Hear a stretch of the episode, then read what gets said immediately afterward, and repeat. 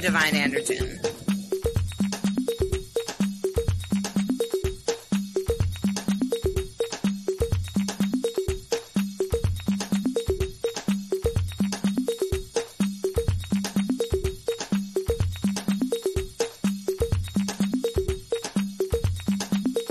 I guess it would kind of be like saying that you're a monk or or a practitioner of magic or something like that. Maybe it depends on what path you walk.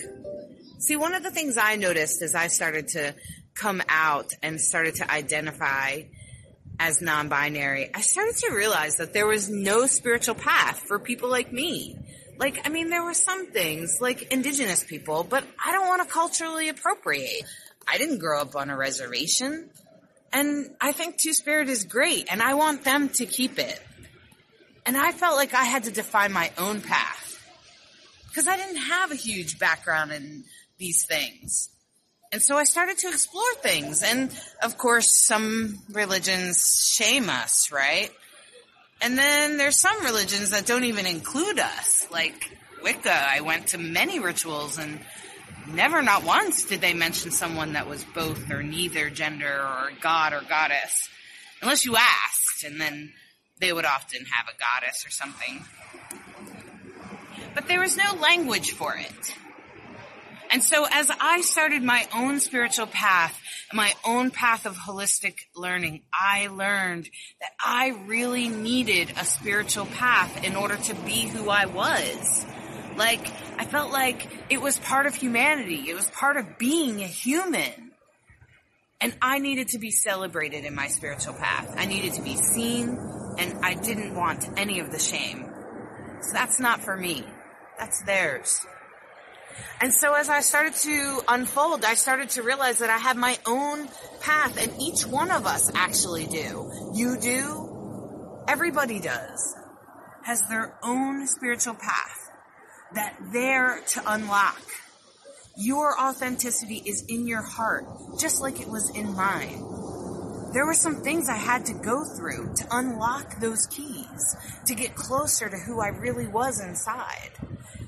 Because all of us are divine conscious beings, and you have to work through some weird stuff sometimes, like cultural norms, and gender roles, and gosh, mental health and the crap your parents programmed in there. Sometimes we have to unfold that out. And when we do, we get to an authentic surface, an authentic person when we move through those surface things. And when we find our authenticity, we can go deeper. We can love deeper. We can love ourselves deeper. We can love other people deeper.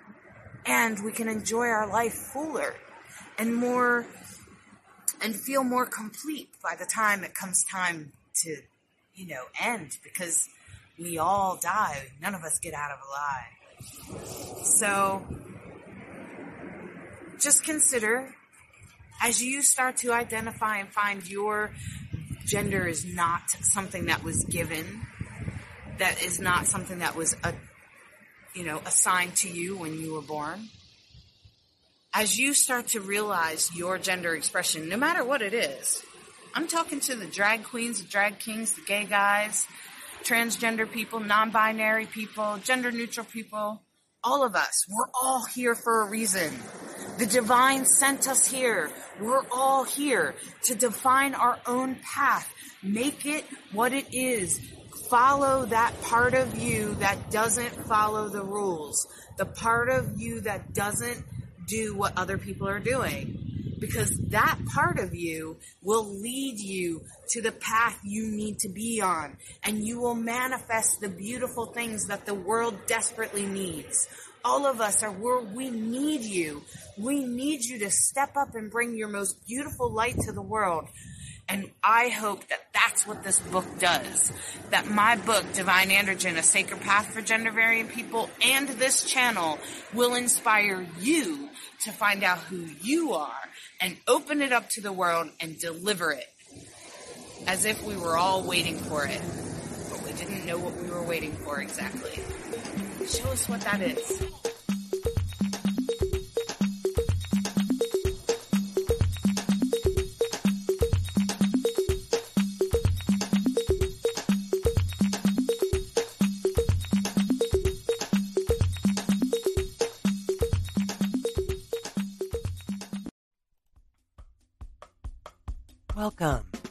Rainbow Soul, an explorative discussion about spirituality beyond mainstream religions.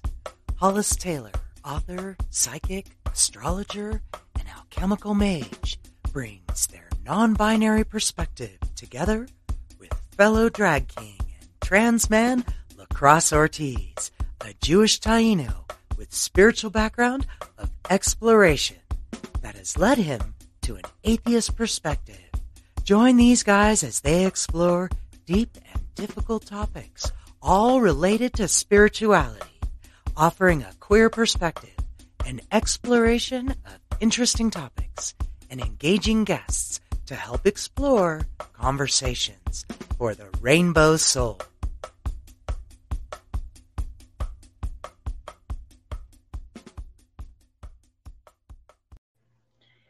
Hey, everybody, welcome. It's so good to see everybody. It's Hollis and Bright Hawk. Hey there, good to be back on Rainbow Soul. Happy Halloween, everyone. Yeah, happy Halloween, happy Samhain, whichever one or both that you celebrate. Hi, Tanya. Oh, Hi, welcome. Hey. And hey, Sandy, it's so great to see you. Yeah. And whoever whoever put this up it only lists you as Facebook user. So that means you have to allow StreamYard to stream to your Facebook, by the way. So So I'm just gonna say, first of all, it's a beautiful, wonderful day. I am so grateful to be celebrating Samhain today on Rainbow Soul. And Samhain is such a special, special day. And anyway, before we get started, I'm Hollis Taylor, and I'm the author of the book divine androgen. It's a sacred path for gender variant people. It's all about uncovering who you are. It's got my story in the first half, including all of the trauma that I entailed. And the second part is about uncovering who you are and defining your own path and harvesting the spirituality that you have. It's not about religion, just so you know. It's more about defining your own path, maybe exploring religions, but that's about it. So I hope you check it out. I'm hoping to get it on Audible soon. And also, tell us who you are. Well, I'm Bright Hawk. I'm a, I guess you could say I'm a sound healer. I'm a musician and I'm a storyteller. I'm the author of a book called The Dancing Hippo, which is a really wonderful book about resilience. It's beautifully illustrated and it is gender free. I'm very proud of that so that every child can see themselves in every character. So it's really pretty. Let's go that way. Amanda Moore illustrated it. You can see more about it on my site, Bright Hawk Productions. And um, I'm excited to be here and talk about a very important topic to me, honoring our ancestors and the sacred work around that. And I'm excited that we have some friends that are going to join us in this sacred celebration. Yeah, and oh, by the way, Bright Hawk, you should tell him she has a sale on that book. Ah, yeah, yes. right now, if you order the book, you get the free ebook, which, well, she did the music and the storytelling, but I did the engineering part. And so you can preview the ebook at her website, brighthawkproductions.com. So in the meantime, it is Samhain or Halloween. Depends on who you are. Some people celebrate both. Either way, I would love to have a couple of people here I invited a couple of people that I find that might be interested in being part of this ritual and talking about Samhain today. So the first person that I'm going to bring out is well, they they're actually really talented at rhyming and I know that they also are sort of like part of the fire tending crew and stuff like that. And we know each other actually by being online, but we kind of know the same tribe, which is kind of an unusual thing, but it happens. And so the first person that I'm going to bring out is Cricket. Hey, Cricket. Welcome. Hey, everybody. Hey, guys. Well, Thanks. Cricket, tell us a little bit more about you because I know you also do like tarot and stuff. I do. I do. Um, I I have been an eclectic pagan for probably 25 something years. Um, and Byron Ballard actually had a great post the other day. If you know her, uh, one of the uh, wonderful bards in the pagan community, uh, musicians, and um, it was a picture of what witches look like. And she just wanted people to make this thing go viral right? It's been going all over the place and it's just people having their morning coffee out walking their dog whatever. And right so we come in all shapes and sizes and and i started out as a solitary and eventually found a group to um, perform or you know be an audience member at a public ritual and that led to the pagan um, community festival circuit, right? Uh, the tribes get together at various events over the summer, and that's how you and the three of us all know each other because we know so many of the same people that go to both or many of these gatherings. And so, yeah, I've just over the years found the place because there's so much to magic. There really is. You can you can choose so many paths, and I found myself gravitating towards the fire tribe and doing you know fire performance art and fire building for the festivals that I would attend um, and also herbalism, a green witch, right? Um, with medicine making and so forth. And my nursing background comes in there. And then, yeah, I love to play with divination. So tarot and writing the um, invocations, like I wrote for tonight, you know, um, is another thing that I like to do. And to me, witches do rhyme. We rhyme. Um, so yeah, that's that's a little bit about me, said the Libra. well, welcome, Cricket. I'm so glad you're here. And I mean, I am the other person that I invited was actually here last week with us. And she is a medium and also um, a fellow pagan. So I'm going to bring my friend Donna out. Donna, welcome. So Hi, everybody. Donna, welcome. Can you tell us a little bit about who you are and tell us about your mediumship and stuff? Sure. Um, the mediumship came after tarot reading. I was taught to read tarot when I was eight years old. My grandmother read tarot and did astrology. So I was semi familiar with astrology. Ironically, my mother was an herbalist, but I didn't like her enough to learn from her. So I learned that much later in life. And um uh and I have a gift of knowing when people are very, very sick, and usually I can pinpoint what it is, not necessarily the name of it, but kind of like, you know, that thing is rattling in your car on the right hand side and the back, you know. And I've got this gift for it, and uh, people that know me will call me and say, "Well, so what do you think?" you know. Um, and also, I've been brought many times to uh, people's deathbeds because I have a whole different perspective on death um, which led me to being encouraged by some other mediums that, yes, you can. what are you talking about that you can't? I said, well, I know all my own ghosts. I don't know everybody else's, though. and I have learned now to be able to channel in and and and pull in those things. I had a very interesting night last night, actually. Um, with oh yeah, yeah, yeah. It's real interesting. Yeah. Wow. And with the veils are thin. And that's one of the things that I wanted to talk about today is like, mm-hmm. first of all, what what's going on right now? It's Samhain. Why do we celebrate and what are we celebrating? Right? Like that's I think that's one of the things that we need to touch on because Samhain um is actually I believe the word came from like the Celtic tradition, right? Yeah. Yes. Yeah. So it actually means summer's end. Samhain, and it has that funny spelling because mm-hmm. Celtic and Gaelic words they have zero resemblance to English sounds. Yes. And so the alphabet can be very like confuzzling because the you'll see words that letters that you think you know the sounds to, but it's it's not. so technically Celtic yes, it's Celtic and it technically means summer's end. It's about the end of the harvest, the you know, the end of the season, the the beginning of the uh, land going, you know, everything's been harvested. The land's going to go fallow for the winter, you know, rest.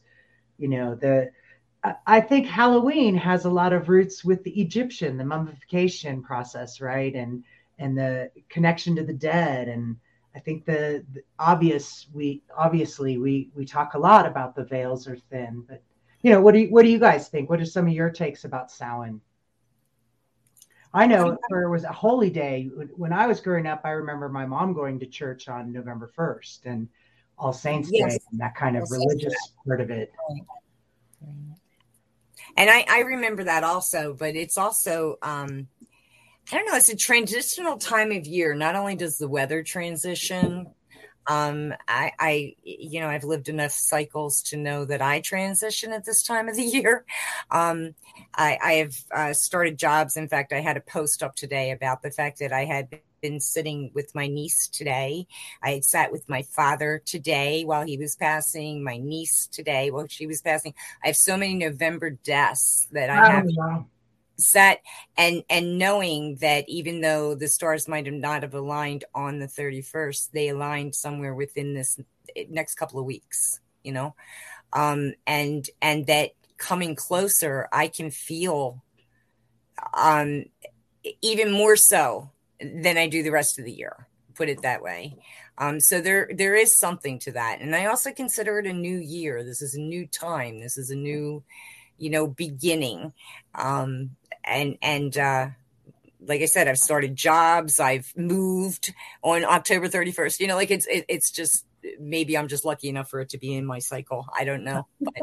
you know what? You just reminded me. I moved from the East Coast to Colorado on October 31st in 1998. Wow. Wow.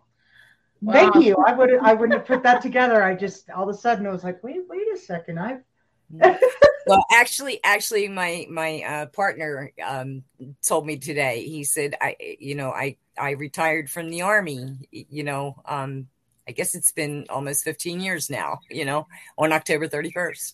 Wow. yeah. And and would you guys agree that it, it sort of feels like, and of course, in the Jewish tradition, Rosh Hashanah, Yom Kippur, it is the new year.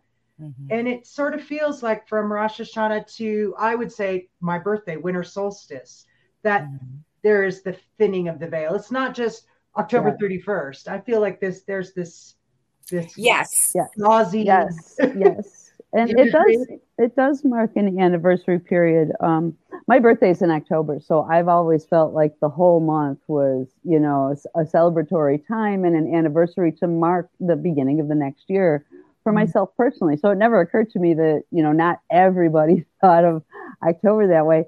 And then when I discovered that um, pagans and other various traditions do think of October and of Samhain that way, it really um, gave a whole deeper meaning to the love I already have for Halloween, right? I pagans love costumes and rituals and games and fun and parties. So that was like an easy crossover. And to also have the opportunity to honor the dead. You know, by the time I was really um, doing small rituals at home with my children when they were young, um, my mother had passed. You know, I was I was only in my what mid thirties, and um, the girl's bio dad had lost his father when he was about ten. So to be able to kind of put death into perspective, and you know, because my kids were at the bedside in our house when my mom passed, and to be able to build an altar and to have traditions that we made for ourselves. Um, you know, there's a tradition um, of leaving food out for the dead in, in various cultures. And uh, the one that we liked that was very entertaining for us was to leave out an apple somewhere. So we've done it like on our own property, like, you know, sat around and, and talked about who we were thinking of, which of our ancestors, and so forth. And then we would place these apples. And as the kids got older, we even actually would go to um, cemeteries because a lot of cemeteries at this time of year, right, have historical tours and things like that. And that's what we were doing, you know, and just to quietly walk through a beautiful old cemetery and feel the the energy of the ancestors, you know, of how many people have passed before us. And we would like leave our apples at different, you know, headstones because the name amused us. Or one year I left one at the headstone of a young child who was the same age as my daughter was when she was in the ICU and didn't die. So that kind of gave me a big moment of meditation and right. So there's a lot of ways that we can connect with the dead even and honor the ancestors and they don't have to be ours you know so that if we had a difficult connection with a biological relative and we're not ready to receive a message from that person. And like donna was saying um, i'm not as adept at controlling it but the dead that speak to me are usually the ancestors of people that don't want to talk to them so a lot of times, like someone's mom will come to me and be like, you know, I know I was a really bad abusive mother, and so and so doesn't want to hear from me. But if you can work this into the conversation, I'd like to say this. And at first, I would ignore it, and eventually, I was like, you know, these are important messages because, as uh, Hollis pointed out the other week, right, the minute people die, they're no longer in this shell anymore, and they shed all of that you know, which I've been turning over in my mind because that really is also what this night is about is understanding some of the dark shadow side of our ancestors and what that gave to us and brings forth for us. Right. Yeah, and I feel like Samhain um at first it was it was okay we're honoring the dead like in my early 20s i didn't really get it until my dad died and then I had to deal with not only my own processing of that, which was a big deal for me. We were very close. Um, and my dad was a good person, at, you know, for me. And uh, my son was a little one, you know, he was like eight. So he was old enough to process it. But I had to figure out not only my own crap very quickly, but his too. Um, and I found we were already involved in the pagan community. So it was pretty easy for me to just scoop it up and be like, oh, look, we can set an extra place at the dinner table and honor, um, you know, my father. And that became a tradition very quickly in my family um, with, you know, with me, with my son. Um, but of course, my growing up, I didn't have there was no we didn't do any tradition.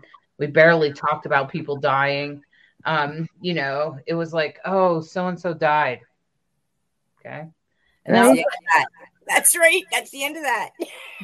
Yeah, you'd like, find out at a, at a Thanksgiving because there was an empty plate or that person wasn't there. Oh, when is Tanta so and so going to get here? Oh no, no, she died two months ago. We didn't want to upset you. Oh, okay. that I thank you for that. But I, what if I wanted to say something about it because I have memories and stories and emotion and connection, right? That right. doesn't end her having been in my life, that person having been in my life, or me having lived through that experience. You know, yeah. it doesn't take it from us at all. It's we're sad, someone's gone, we feel like we can't reach them even though many people have shared the experience, right, of having that person sit right next to them at some point or walking into a room that smells like that person just walked out of or being so certain that, right? So they are still right there, but we don't, we're sad that we can't touch them in this physical realm. But yeah. we might want to have something to say about it. We might want to have a night to honor it. We might want to talk to our friends who might have a message from them. Absolutely. Yeah. And I think for me, uh, as a five year old who was standing next to the bed of what I seen as my grandmother die, um, she was actually a woman, it was just my babysitter's mom. But in my world, my babysitter was my mom, right? Okay. And so then this was her mother, and she was very present in my life up until that point. And then she died. And so for me, I witnessed her death and no one processed that with me. So um, mm. no one, no one had anything to say. Everybody just thought I was weird. And if I mentioned anything about it doesn't concern you, you're a child. Oh my yeah, goodness. Yeah. And that that happened to lots of people. In fact, my partner he he lost his dad very early in life. No one ever said, "Are you okay?" I you know, like how are you feeling? Right? Just My like, mom sat in the hallway when her mother died. She went to the hospital mm-hmm. and it was happening. And her sister said, I did dad, you do mom. So my poor mother went to the hospital alone and went in and said something, I don't know, and last rites. And then she went and sat in the waiting room to be, you know, told that it was over now. That was Right, right. And then the type of nurse I became and the amount of death that I have been present for, and including my own children that were about your age, like you were just describing, Hollis. So I was listening very acutely because they do still have feelings about it. They were about that age, and um, but we did prepare them and talk about death openly. And there are wonderful children's books now that you can. Um, Home Hospice has a whole library for family members to help understand and um, process their own emotions about this. And I found that having Samhain every year helped my son. Absolutely. It helped us. It helped him and I process the death of my father, which was impactful to both of us. He was young, you know, he was only like about eight years old. And um, he was very close to his grandfather. It was really the only grandparent that he had that was present. And so I think um, having some sort of yearly ritual where you honor the dead, where you set an extra place at the dinner table, or you say thank you, ancestors, you light a candle for them, you know, and it doesn't have to be super complicated. Um, and I just think that that that process of Samhain, and I think that's why Samhain is a beautiful holiday. So one of the things that I learned only as I got older, and I'm of uh, Latin background, which is why I'm wearing my my uh, day to day jacket, mariachi, whatever you want to call it. Um, is dia, of course Dia de los Muertos, the Day of the Dead, and um, you know the the main concept there about honoring your dead is those who are remembered never die right? And there's of course a beautiful film, Coco, uh-huh. that explains Dia de los Muertos beautifully. I love that little film. But here's here's how spirit works, right? Here's irony of all ironies. I was working in a corporate job. I um, had, you know, number of years where I worked in a telecommunications company, and um, I happened to be gone the day we were planning how the Halloween thing was going to go on the floor. But they decided every hallway was going to have a theme, everybody was going to decorate to the theme, and the vice presidents were going to come around and judge everybody's Halloween decorations. We all blah blah, right? So I show up. I haven't haven't participated in the pre-meeting, and they look at me and they say, "Your theme is Dia de los Muertos," and I look at them and I'm like, "Seriously?" Oh, watch out. I wouldn't have been so presumptuous to uh, give it to myself, but here it is. Boom. And this was the year that I felt like I got a PhD in death and dying. It was 2006, and the year began with my sister's husband dying, my brother in law, who was 51, dying in the arms of his seven year old son, his 13 year old daughter, his wife of 20 years, my sister. And this was also the beginning of me playing music for his passing. So I got my hand pan, my Hang PANArt in 2005. And in 2006, it was like, became crystal clear to me what my mission was, what my purpose in life was. And so, first was being with him in the ICU and helping them say goodbye. And then uh, 15 weeks later, it was my dad. And I played for him while he literally transitioned. And that was a profound experience. And then six weeks later, oh, no, oh, no, no, sorry. First my sister, then my dad. So first William, 15 weeks later, Teresa, my oldest sister, and then six weeks later, my dad. Super intense year right? So we get to Dia de los Muertos, and I'm like, I've got some shrines to build. So I built collages for each of the, their three lives with pictures of the kids and their life, them in their lives, covered the whole place with marigolds, had bowls of all their favorite treats and sweets. Um, just uh, everything I could think of that honored William, honored Teresa, and honored my dad. and this was all in my tiny little cubicle office that's you know what 10 by 10 or something. And um and then i was gone. I was off to vegas for the uh, bone dance and the witches and wizards ball and whatnot. And i asked my friends so how did it go? And they were like you will not believe. The vps got to your office and everybody everything stopped and they just sat and they read and they they ate some of the candies and the sweets and they they took in every single shrine and i was like wow these people are going to know me like nobody in this company because of that experience That's what honoring our dead can do for us. It's like Yes. we we get a, we get a gift Yes. and that it goes both ways you know this is a this is a, a a living relationship and they are just waiting for us to say could you help me or could you guide me a little? And and it's been such a from 2006 to now that experience of course how could it not change me? Every bit of me.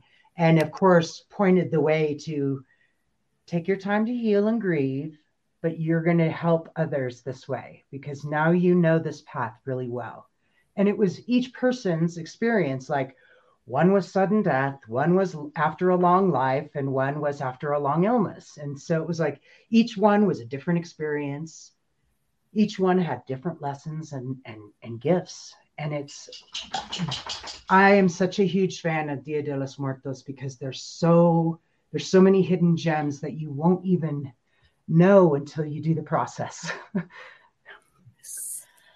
And the one thing I want to say, especially to the LGBTQIA community, is that it does not have to be people that you are related to. For sure. Um, when we say honor your ancestors, and I think most pagans and witches would agree, it does not have to limit you to those people. And in fact, you don't even have to know the person. You can just know that they're gone. Um, we have a day in November, I believe it's November 11th, um, that's called Transgender Day of Awareness. And I'm always like, why can't we have that on November 1st? Because for me, all of those transgender people that were murdered, Mm. all of them are my ancestors. Every drag queen that was ever murdered on her way out of a show, those are my ancestors. My ancestors are just are all of those people, you know, all of the queers that died in the Holocaust, all of the queers that have been murdered around the world. Those are my ancestors, and that is my family, the rainbow community, as long as they've been alive, for all of the years that humanity has been here, all of the years that we've been prosecuted, that we've had to hide, um, and that we've been murdered, and everything else that's happened to the queer community in all of these years. Frankly, those are all my ancestors. Hmm. And even when I do drag, um, I call in my drag queen ancestors. I feel like I have numerous drag queen ancestors, including some that I did know. And those are also my ancestors. And I honor them. You know, I have pictures on my on my altar of them year round of drag queens that were part of my drag family that passed away. Um, and I knew them personally. And so that's sometimes I just want to say that because a lot of us LGBTQIA people may feel like, well, I don't really want to connect with my family. And I totally get it. Because you know what? I cut the cord with my family a long time ago. And I don't think that they deserve me at this point. Um, so like like I'm just like, you don't deserve my energy. You just don't. And so uh I don't know. The one person that was really important to me was my father, and he's passed. So um he's still my ancestor, but outside of that, you know, I have like an aunt and stuff that's all overdosed on drugs and blah blah blah. But they don't I don't feel any connection to them.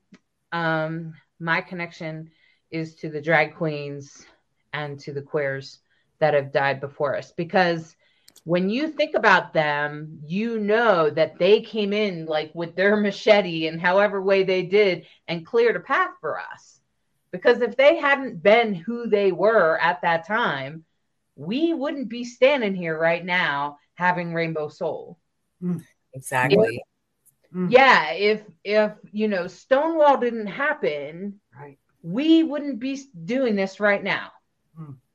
Because that's how we got here, right? Mhm. and that's how we can um, be alive and be out and I can be on a, a, public broadcast and say I'm a queer and there's not a whole lot you can do about it. So um and I th- I feel like that's really important. That's really important for us to honor and that's really important for us to recognize that those are our ancestors too. And I want to I don't know who this person is, Facebook user.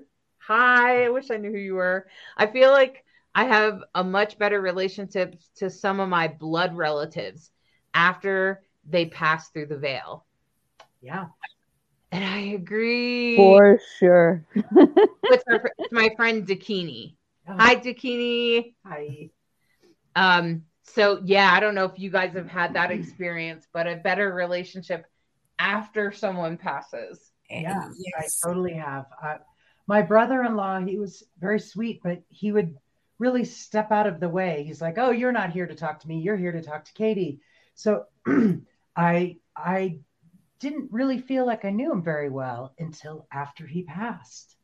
And then I felt like I had a whole new relationship with him. It really caught me off guard because it wasn't it wasn't like I was trying to will it to happen or, you know, uh, invent a conversation. It was just boom. And I was like, wow. And there was so much um, a feeling of mutual appreciation and respect for each other and uh, that was really really neat. And then i realized that that was available in a lot of different forms. How about you guys? Yeah i had um, a very significant experience when my mom died. We were not close um, but she did live at our house at the end of her time and died at, at our home. And afterwards, um, not right away, but I would have dreams with her in them. Mm-hmm. And when I was alive and I would have dreams with her in them, it would be me like finally saying my piece or what, you know, with lava raining down from the skies and stuff. But these dreams were, we didn't talk at all in some of them. In one of them, um, we just hugged and we never hugged in real life and it was the most really i yes you, you put your hands up right hug it was the most mm. real loving tender mm. hug i have ever shared with her in our entire lives and it mm. was maybe five years after she passed because i had some processing to do about some things but it really changed my view. I still am working on things, you know, and people have said some very profound things this week about coming to terms with the fact that those that were challenging for us are our ancestors too in some way, whether we choose to connect with them or not, and how to work with that shadow side. So I've been paying attention. Um, I think it's I, I, could handle that that workshop now, but um, that first dream was wow, yeah, it was a gift it, it's it took me like you said I completely by surprise. I had no idea. Mm-hmm. I'm sure you've experienced it, Donna. Uh, absolutely, absolutely. I I had a lot more spirit friends than I did um, family, uh, with the exception of my grandparents, because mm-hmm. I was mm-hmm. very close to both my grandmothers, and I still feel them every day. um, but I had a real interesting experience last night. Uh, I two days before my ex died, I felt that I was going to hear that he died. Um, I always would know when he'd show up, especially it was always two days before. And I was talking to a friend and saying, How will I feel when he dies? Because who I broke up with is the drug addict, not the guy I fell in love with. But if you can say, was I in love? I was 16 years old when I moved in with him. I was like just 17. So, you know, I, I was I was beginning to process my adulthood, I guess, when he finally died. And that's when I was also healing with my dad, who I was able to stay with for two years sober. Um, so anyhow, uh, last night something very interesting happened. I I felt him, and I felt him in a loving way not not in a bad way, in a loving way. And um, the very last reading that I had, I I, I said to the girl, I said, "Is someone either dying or or it seems to me like you have somebody that you, that's dying. And she burst into tears and she had just found out that her ex husband had died. And it was, he was a drunk. So it was also substance related. And, and I, I was feeling my ex at the same time this whole reading was happening. And I, I, I felt blessed that I was able to comfort her because I remember how I felt the day he died happened to be two weeks before my father died. So I've had those years too, Bright Hawk, um, where where it's one after another, including animals, you know. um, and eh, so so anyhow, that it, it, was it was pretty profound um, because I felt him. I can't say that I ever felt him mean. I just kind of avoided him. Mm. If I did feel him, I would avoid him because I didn't want that whole thing. And then, you know, the whole experience with my son repeating the pattern was a little freaky to me because it was deja vu, you know. Um, and uh, so anyhow, that that is my experience. The other experience that I had is an aunt of mine who was labeled crazy when she was in her 20s. Back in those days, your husband could say, She's crazy and put you away. They then would give you um, ECT and and Thorazine, and that's basically the way you stayed the rest of your life. Not knowing about Thorazine and what it does to the tongue, I always thought the reason that she spoke and couldn't be understood was because she was crazy. Because that's what I was told. She's mm-hmm. schizophrenic. She's crazy.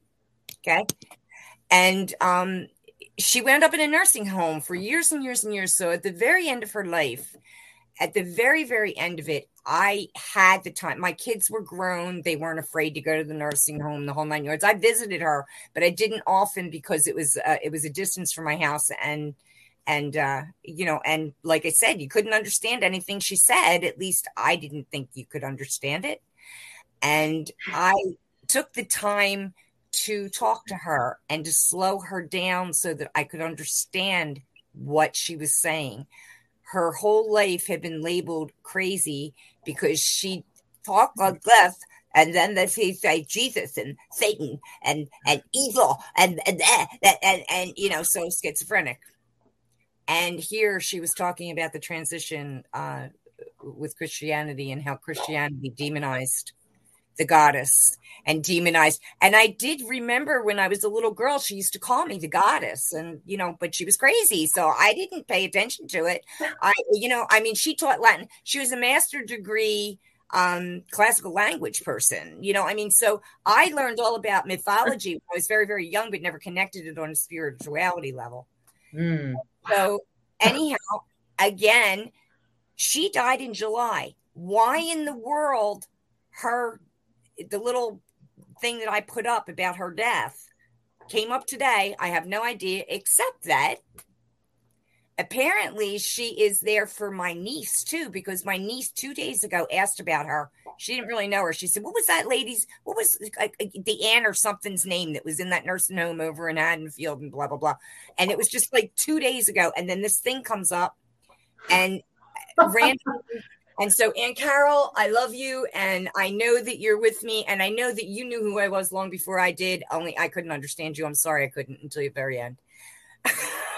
and, wow. and it, it, was uh, so she she's one of my even though she is a blood relative, she's probably the one that I, I turn to more often. And I just happen to have her uh, out in the living room. I have my my dead altar. you know, I mm-hmm. have her ashes. I have my father's ashes out there, a friend of mine's ashes, you know. So yeah. So that that was uh, my story on that. Fantastic. Well, thanks for so much, both of you, for sharing. And um, I appreciate both of you coming here today and being willing to do. I think we're going to get ahead and get the um, ritual started.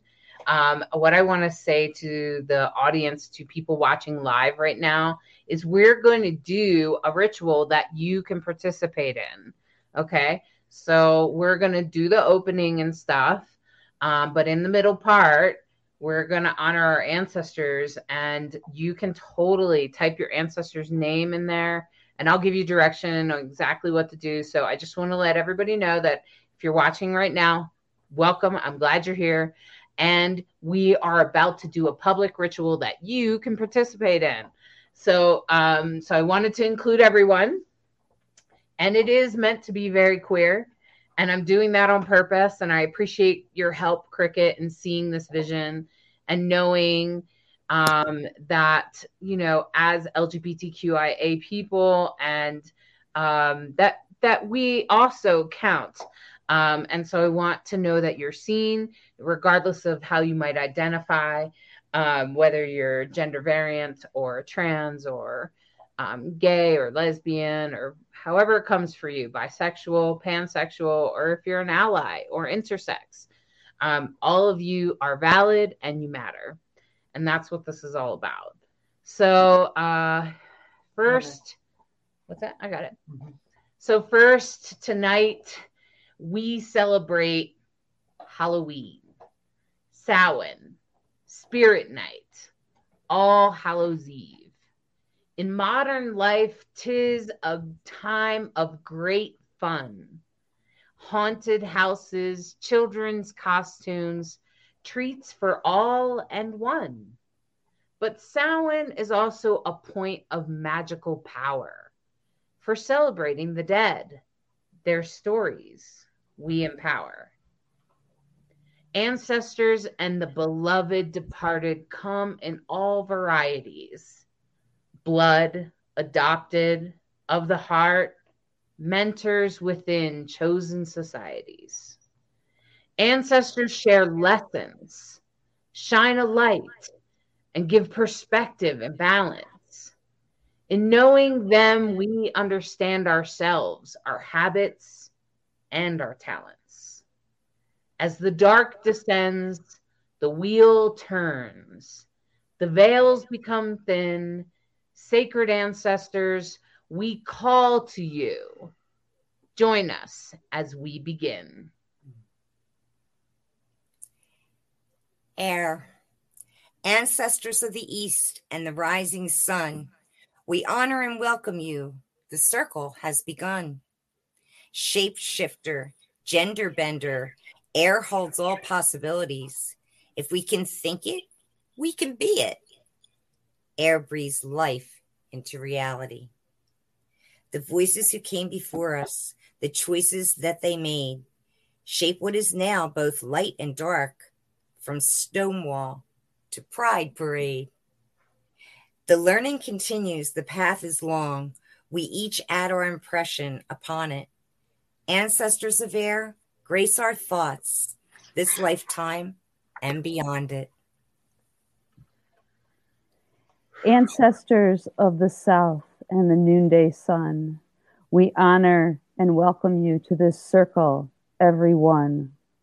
Siren song, divine trickster, fire fuels ambition if we can want it, we can be it.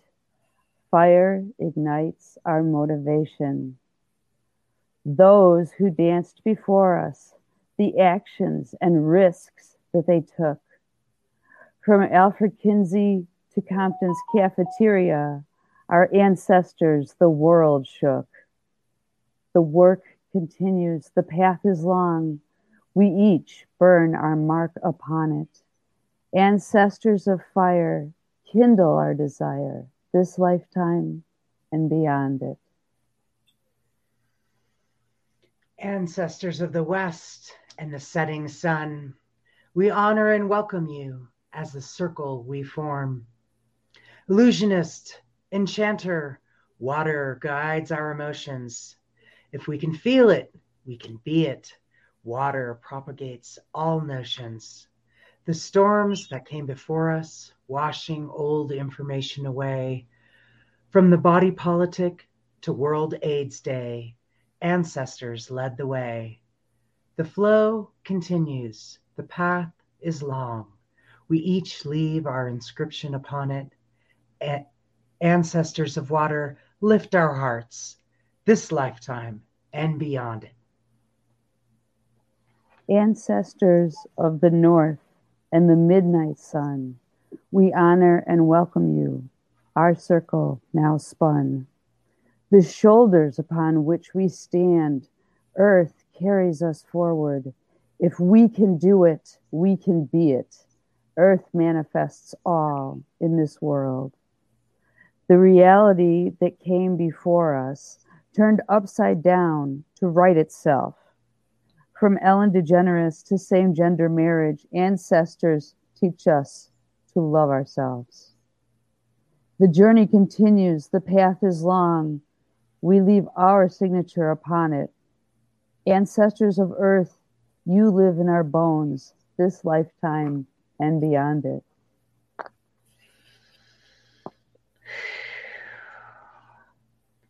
Ancestors of spirit, the light of the one, we honor and welcome you as below, so above.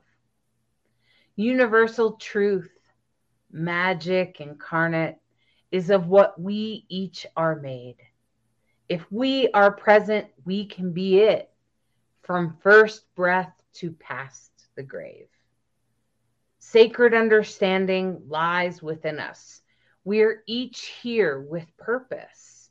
To future leaders, marchers, organizers, we are the ancestors' chorus. Life ever continues. The path is long, and we find our soul upon it ancestors of spirit, walk with us now, this lifetime, and beyond it.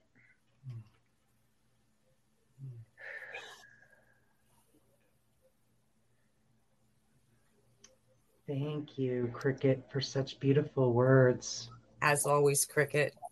It's well done. Book. well done. And so on this high holiday, I wanted to each one of us to take a turn and to say at least one ancestor, their name, because I believe there is power in stating their name. You don't have to use their last name if you don't want. And uh, state their name and what they gave you before they passed, or maybe mm. in their passing, um, or what you learned from them, what you what you can be grateful for about their life, what their life did for you. And so, if we can each say one, at least one ancestor, you can say two or three. And if you put them in the chat, I will read them out loud and add to the power of our ritual here. So, I will begin. And one ancestor, I have a couple ancestors I want to honor first will be Karen Murphy. Hmm. Karen Murphy, I want to thank you for all of the witchy mama stuff you did. And I know you're not real kind on those words, witchy mama, but that's what you were to me. Thank you for the path to astrology, the path to vegetarianism, mm-hmm. the path to tarot, and even the path to magic. So, and the path to gardening. Thank you, Karen Murphy. Mm-hmm. Thank you to my father, Robert Taylor. Thank you for all you gave to me, including the desire and the ability and the wisdom to see beyond what the eyes behold. Mm. In your blindness, you are wise. thank you for the unconditional love. And thank you for the presence and the songs and the music and the stories we listen to together. And one last drag queen, and I, I'm not going to say her name, but because she passed the way she did, I'm going to honor her for mm-hmm. honoring me, for seeing me. And and that was a gift for her seeing me as the drag king that I was. Mm-hmm. And I was honored to give you my clothes. so in that, those are my ancestors. You want to go next? No, I'll okay. go last and I'll play some music. okay. Cricket? Um I spoke of it briefly earlier in uh, a group that I uh, was close with for many years up in Chicago we would have a spirit tree each year and honor ancestors for that year. And they didn't have to have died in that year, and we could e- even put them on the tree from the year before and so forth. Um, and I, I got a, a hit one time that the names that I was calling forth were kind of the names, the energy that I was asking to come into the dark with me. And, you know, we, we could put names up there that were very close family or friends or mentors, but also, like you had said before, people that we didn't even know, you know, because, um, for example, the TV show MASH was very instrumental and very important to me at a time in my life it, that I needed some laughter. And as the writers and actors from that television show have passed over the years, I've I've brought their name into the dark with me because we could all use a little humor in our lives, and these people really were very instrumental in um, some of the things that that made me and saved me. You know, so this year I've noticed that my my names at this moment are all um, male, but the first one is uh, Frank Barney, mm. who was the founder and owner of Brushwood Folklore Center, where many of us have gone, where Starwood got its start. Um, and he was just a significant father, a significant figure, a significant friend to so many, you know, and, and made us all feel like family, which was just a profound feeling for me. So I am grateful to have known him for so very long and um, grateful that he's free now, you know, after a long, a long challenging time. And the next one is someone I don't know in person, but um, was, and he's not really an ancestor because he was younger than me when he died, right? But um, a filmmaker, uh, Myron Dewey, who was a Native American filmmaker that was associated, one of the filmmakers associated with, with Standing Rock and, and getting the word out to people in various communities. And um, he died unexpectedly in a car accident a couple weeks ago. And it was very, uh, I've had a few friends where that happened. You talk to them one day and then the next day, right? That morning, you get word that there was a car accident last night or whatever. And so that, that was startling. And so I carried that energy with me into the dark because um, of a voice that makes a difference, you know, of someone that's not afraid to, to, to what is it, to make good trouble. And um, a third name that I that I hold in my heart this this year in the dark is uh, Dusty Hill, the bassist from ZZ Top, because they also their their music, um, the times I was able to get out and, and go to their concerts, um, was another bright point in in a dark time and uh, meant a lot to me. So I mm. to remember to not to not take ourselves too seriously, right? And the last one is actually a group, um, and we have nurses that you know hang a ribbon on the tree for the patients that died on their during the last year of their work and so forth. Different people have groups like that, uh, the victims of 9/11, and my uh, a group that really struck me this year were the people that passed that perished during the collapse of the Florida apartment buildings.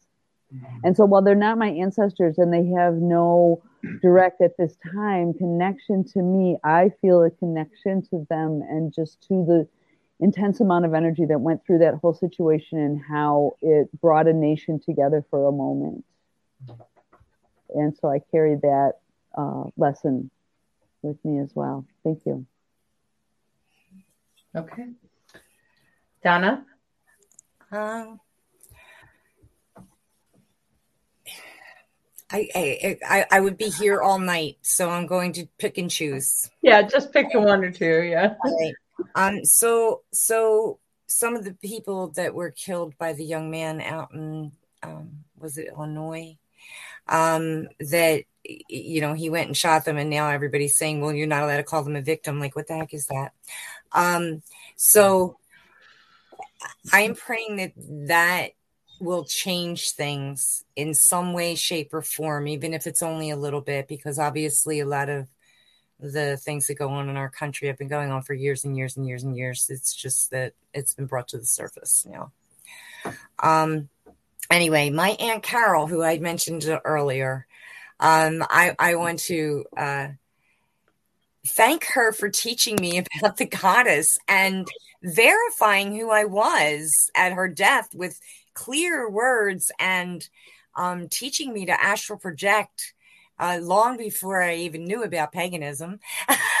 um, you know, believing in who I was as a young girl, um, and and uh, yeah, I, I, I definitely want to honor her tonight.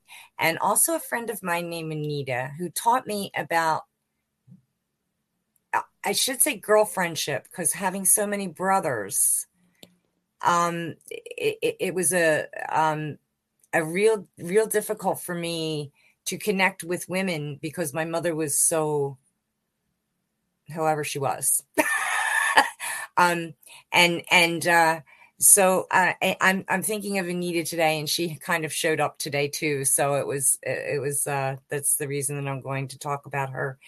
And uh, she was a, a, very blessed girlfriend of mine, and died tragically. Some of the deaths in my life, and I'm sure in everybody's life, some of them hit you harder than others. That one was a real rough one to get over because she was my best friend and my only confidant, and and and it was quite difficult, quite quite difficult when she passed. She was only 36. Um, and uh, I know that I have ancestors that look out for me besides the ones that I know. But in particular, there was a, a an aunt of mine named Helene who absolutely knew who I was, would try to hint to me who I was, would try to take me to the Indian reservations and do whatever. She offered to take me around the world, and I stayed home for my ex husband instead. So, um, so, and Helene, you are always with me, and I love you dearly. And that's for tonight. Fantastic. Thank you both for sharing. Bright Hawk is going to ha- give us some music.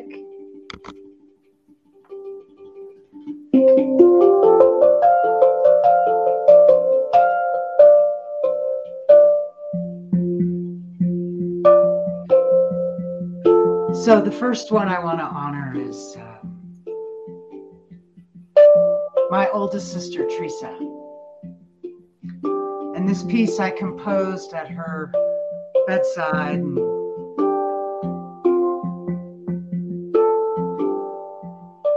I guess you could say, you know, you learn a lot from your older siblings, good, bad, or otherwise. Teresa taught me about kindness, about patience, about doing the right thing the first time. like, save yourself some trouble, do the right thing the first time, okay? Was a good one. About kindness, about love, being loving.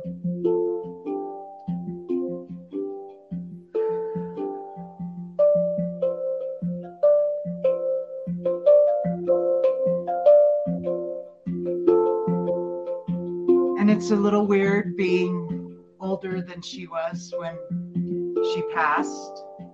She was 53 and I'm 56 now and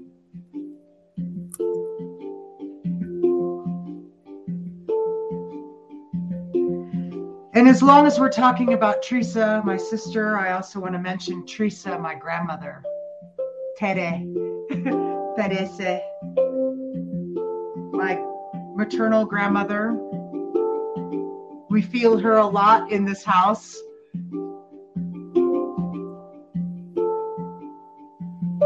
She literally was a Rosie the Riveter. So I guess you could say I learned a lot about strength, about being a strong woman, being willing to be your own individualist self, not be afraid to work hard,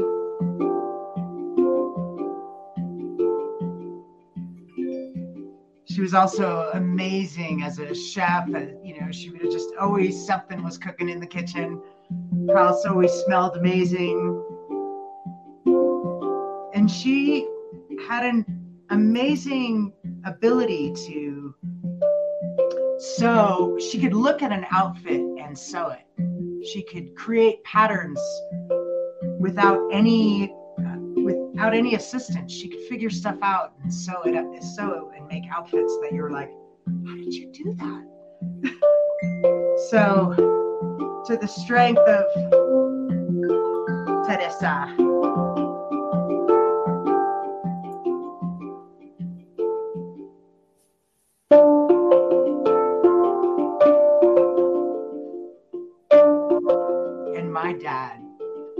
Bill Hines.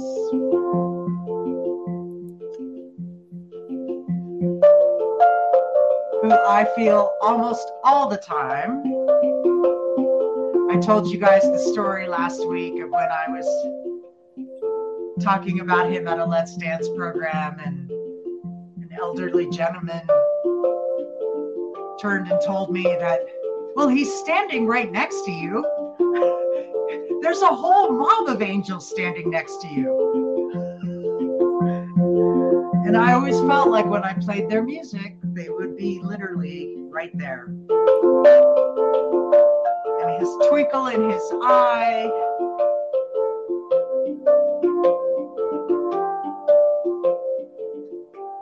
Oh man, what didn't I learn from my dad? I learned a lot from him. I learned about being a storyteller, about making people feel good about being in your presence. About being of service, that it's a good thing and it'll give you rewards you cannot imagine.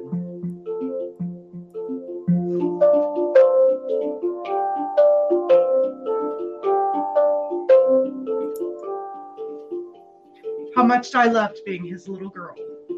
Number seven. With seven kids, he still managed to make me feel special.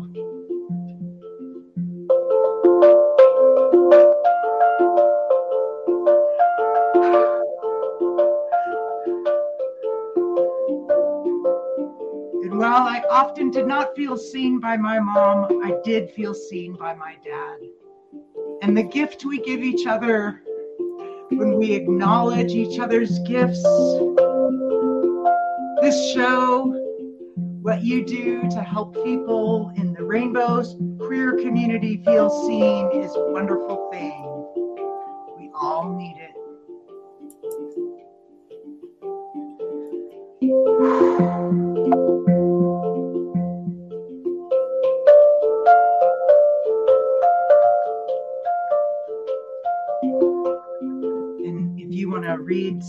Ones that people wrote in, you I can keep playing. And Yep. I think that's exactly what we'll do.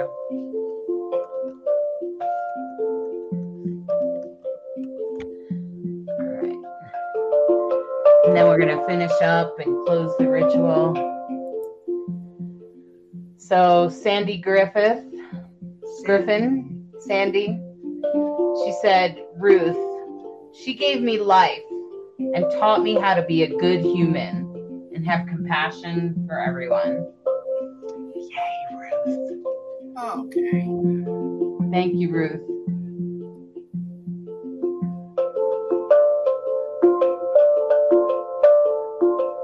Hmm. And Dorothy Morris. I've been feeling my grandmother's presence a lot. She was humble in her achievements, yet sassy and independent. She made me feel valued like no other adult in my life. She died when I was 12 after having been sick with cancer and in our home for many months. She was so strong and wanted to stay, but finally she let go and let God.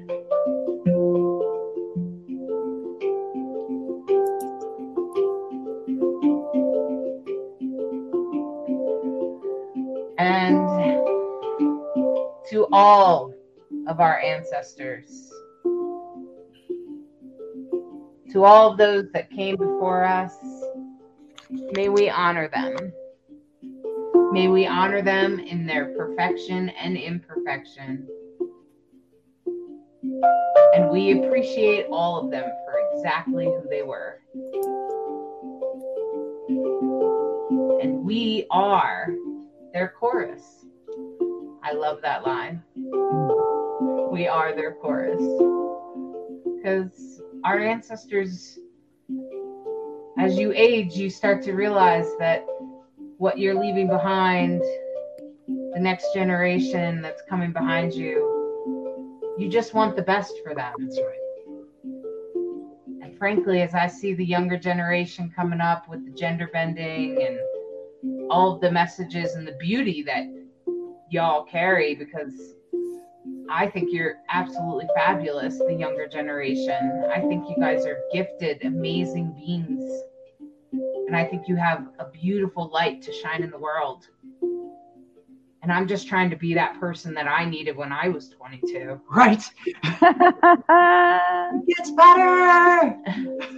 So, to all of you, thank you for walking your path because we need you too, just like we needed our ancestors to walk their path. Yeah. Now, we're going to go ahead and close up our ritual space here.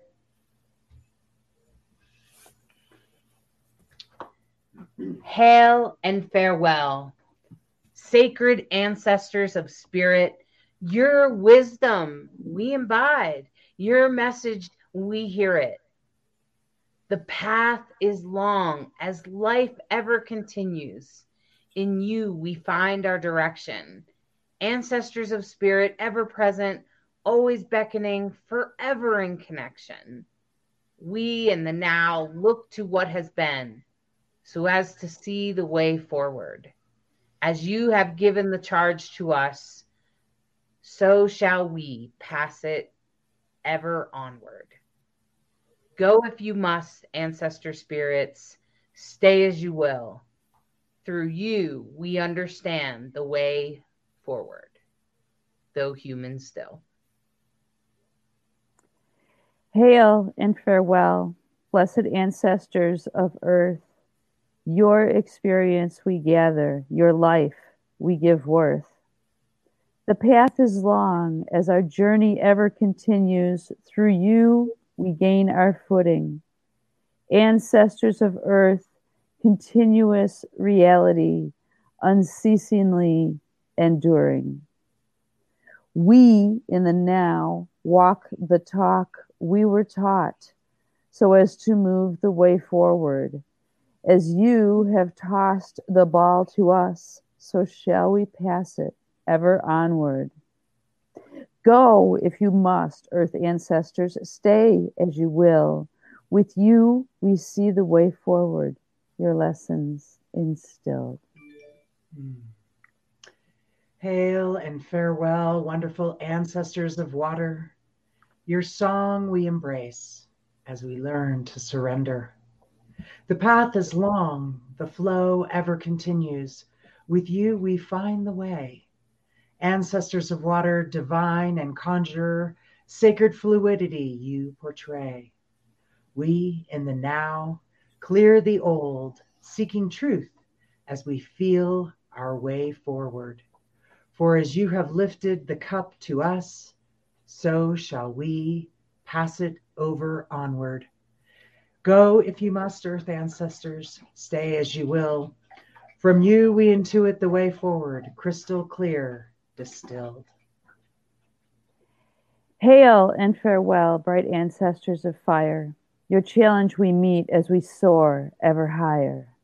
The path is long, the work ever continues. You show us both light and dark. Ancestors of fire, storyteller and seer, you provide the sacred spark. We in the now carry the torch, continuing to blaze the way forward. As you have handed the flame to us, so shall we pass it ever onward. Go if you must, fire ancestors, stay as you will. Like you, we illuminate the way forward as destiny wills.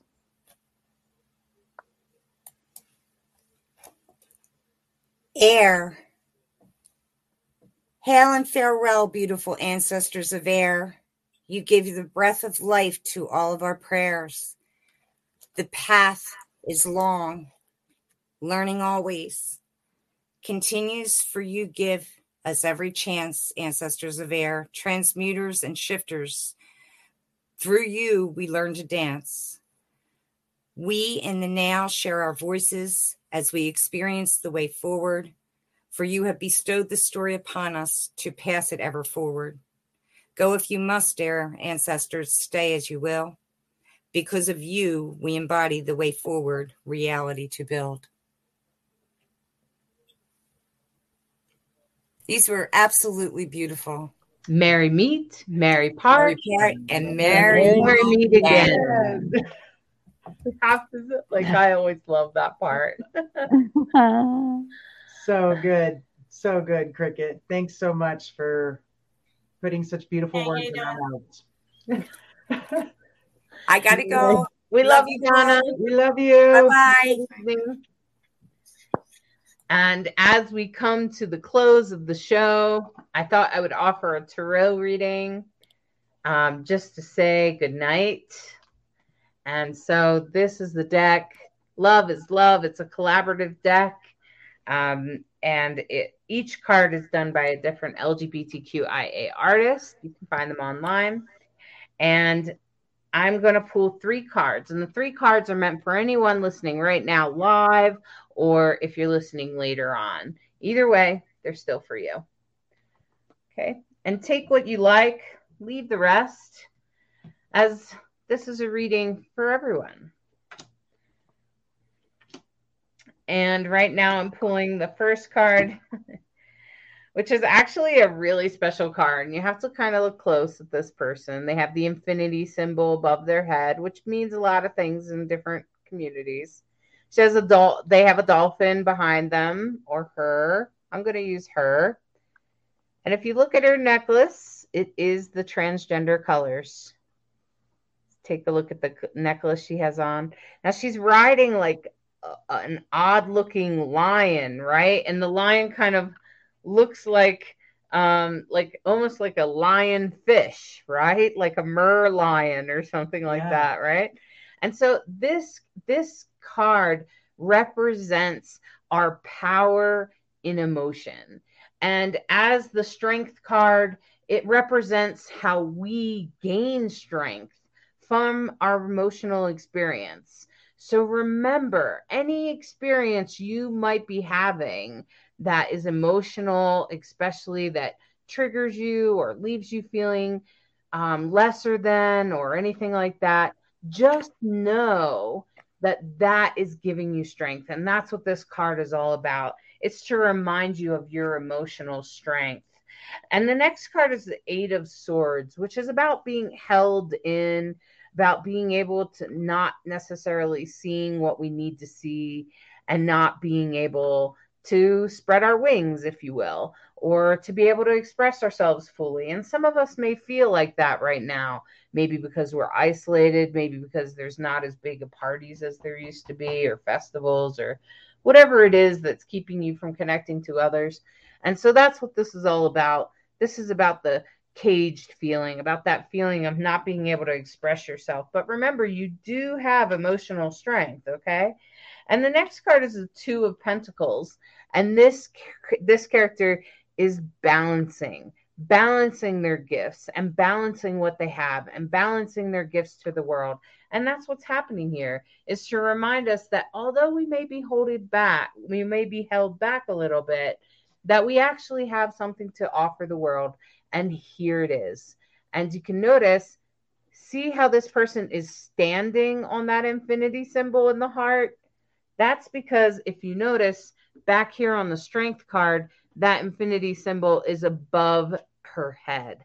And that is in this in this reading, it's important because as you can see, you can stand on that strength and offer your gifts forward. Stand on the strength of your emotional troubles and hold it forward and offer your gifts to the world. So thank you. I just I'm I'm honored to be able to offer you all a reading on Samhain. And I want to wish all of you happy Samhain. Thank you, Cricket, for coming and being part and writing. Beautiful opening. Thank you for having me. This was fun. It's always a joy. I'm so glad you had a good time. It's really special, eh? Mm, Thank you, Bright Hawk, for your beautiful music Always a pleasure. Always a pleasure indeed.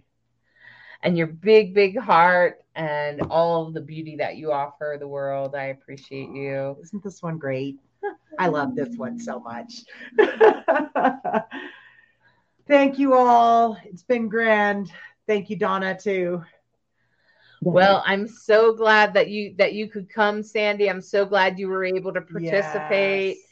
And we'll see you next week. Next week we're going to be talking more about our ancestors, and this time we're going to be talking about ancestor magic.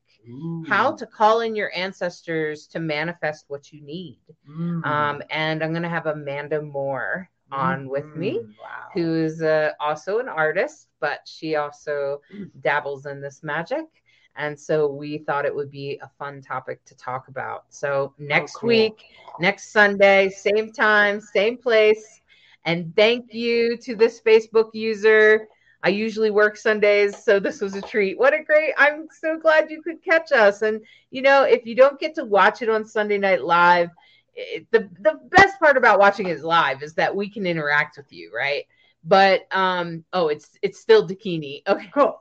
I was gonna say, I think Dakini. There's some way you can accept um Streamyard, so then I can see your name. that's so Um, funny. And uh, so, anyway, if you get to watch it live, you get to interact with us. If you don't watch it live, you can watch the recording later and still see the guests we have on, and um, you can still interact. You can still message, and I'll I'll often see your comment, and we'll come back behind and and uh, comment back. So. Um, thank you so much for sharing, for following, for commenting, especially sharing it on your timeline. It's a great way to support us. If you're looking at my t-shirt, check it out. Oh yeah, Check out Rainbow Rainbow Soul. Soul shirt because non-binary is sacred. Rainbow Soul podcast. Yeah. So if you want to support the show, right now our website is in transition, so you might get an error, but keep just bookmark rainbowsoul.show. It's about to go live any day now. It's right on the edge. And so thank you for watching. We appreciate you. Thank you, audience. You are the number one reason I'm here every Sunday. Yeah. So good night and sweet. Have a sweet Samhain. Good night. May the blessings of the ancestors be with you forever.